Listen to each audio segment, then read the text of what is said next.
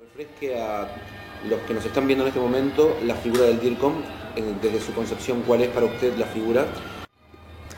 Bueno, yo creo que la cosa nació hacia en los años 70, cuando eh, nos dimos cuenta de que habría que integrar las comunicaciones.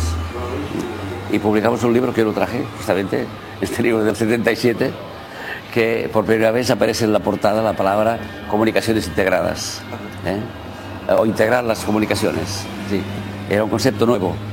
Y que yo viví con la experiencia de como consultor, eh, que en las empresas había una dispersión total, porque la gente hacía comunicación sin saberlo, ¿no? como ese personaje que hablaba en prosa, ¿no?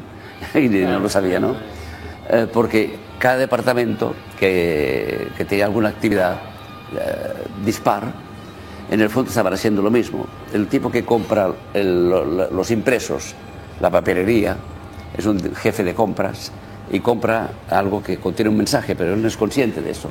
Él compra papel de cartas para escribir. El otro compra bolígrafos, otro departamento para promoción. ¿eh? Y le pone la marquita de la empresa en el bolígrafo para regalar. ¿no? El otro compra remeras para otra promoción, para el público joven, no sé qué. El otro manda pintar una valla en el campo de fútbol con la marca. ¿No? El otro hace un folletito, el otro hace un, un anuncio. Y en la empresa estaba, esto estaba muy disperso. Todos estaban haciendo comunicación, pero se ignoraban entre sí y además cada uno lo hacía a su manera, ¿no? a su buen entender.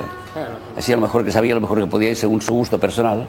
Y, y- y entonces esto fue muy, apareció de manera cada vez más evidente que esto era necesario integrarlo porque si no la empresa hablaba 10 lenguajes diferentes y transmitía pues imágenes diferentes también, ¿no? Y de ahí nació la idea de integrar las comunicaciones. Yo creo que este fue el primer paso, ¿no? Conciencia de comunicación que dices, bueno, al fin y al cabo estamos emitiendo mensajes de un lado para otro, pero de una de una manera inconsciente, ¿no? Démosle un sentido a eso. El proyecto de integrar las comunicaciones implicaba también, al mismo tiempo, los criterios de cómo íbamos a integrar eso. No era cuestión de coger todo y meterlo en un saco, sino qué criterios vamos a establecer para coordinar todo eso, ¿no? Y creo que este fue el primer paso. Esto fue un paso mucho más allá de la publicidad. ¿eh? La publicidad traía su vida, ¿no? Nacida con el industrialismo también para ayudar a las ventas, ¿no? Pero el concepto de, integrar las comunicaciones ya obedece a una complejidad mayor, porque hay diversificación de medios y de mensajes, y si no hay un criterio uni- unificado y, y- y normas más o menos establecidas para eso, pues cada uno hablará su lenguaje, cada uno eh, eh, lo hará a su modo. Y esta fue la idea de integrar las comunicaciones.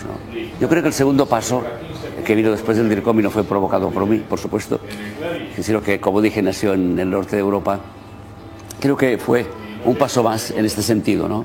El de que esto que está disperso y que cada vez es más complejo y que cada vez es más diversificado, pues habrá que poner a alguien que se ocupe de ello. Y entonces cuando nace el DIRCOM, yo creo que esta es la secuencia, ¿no? Primero hay que integrarlo y luego hace falta alguien que controle eso y que le dé un sentido estratégico a eso. ¿no? Que antes el sentido era más formal.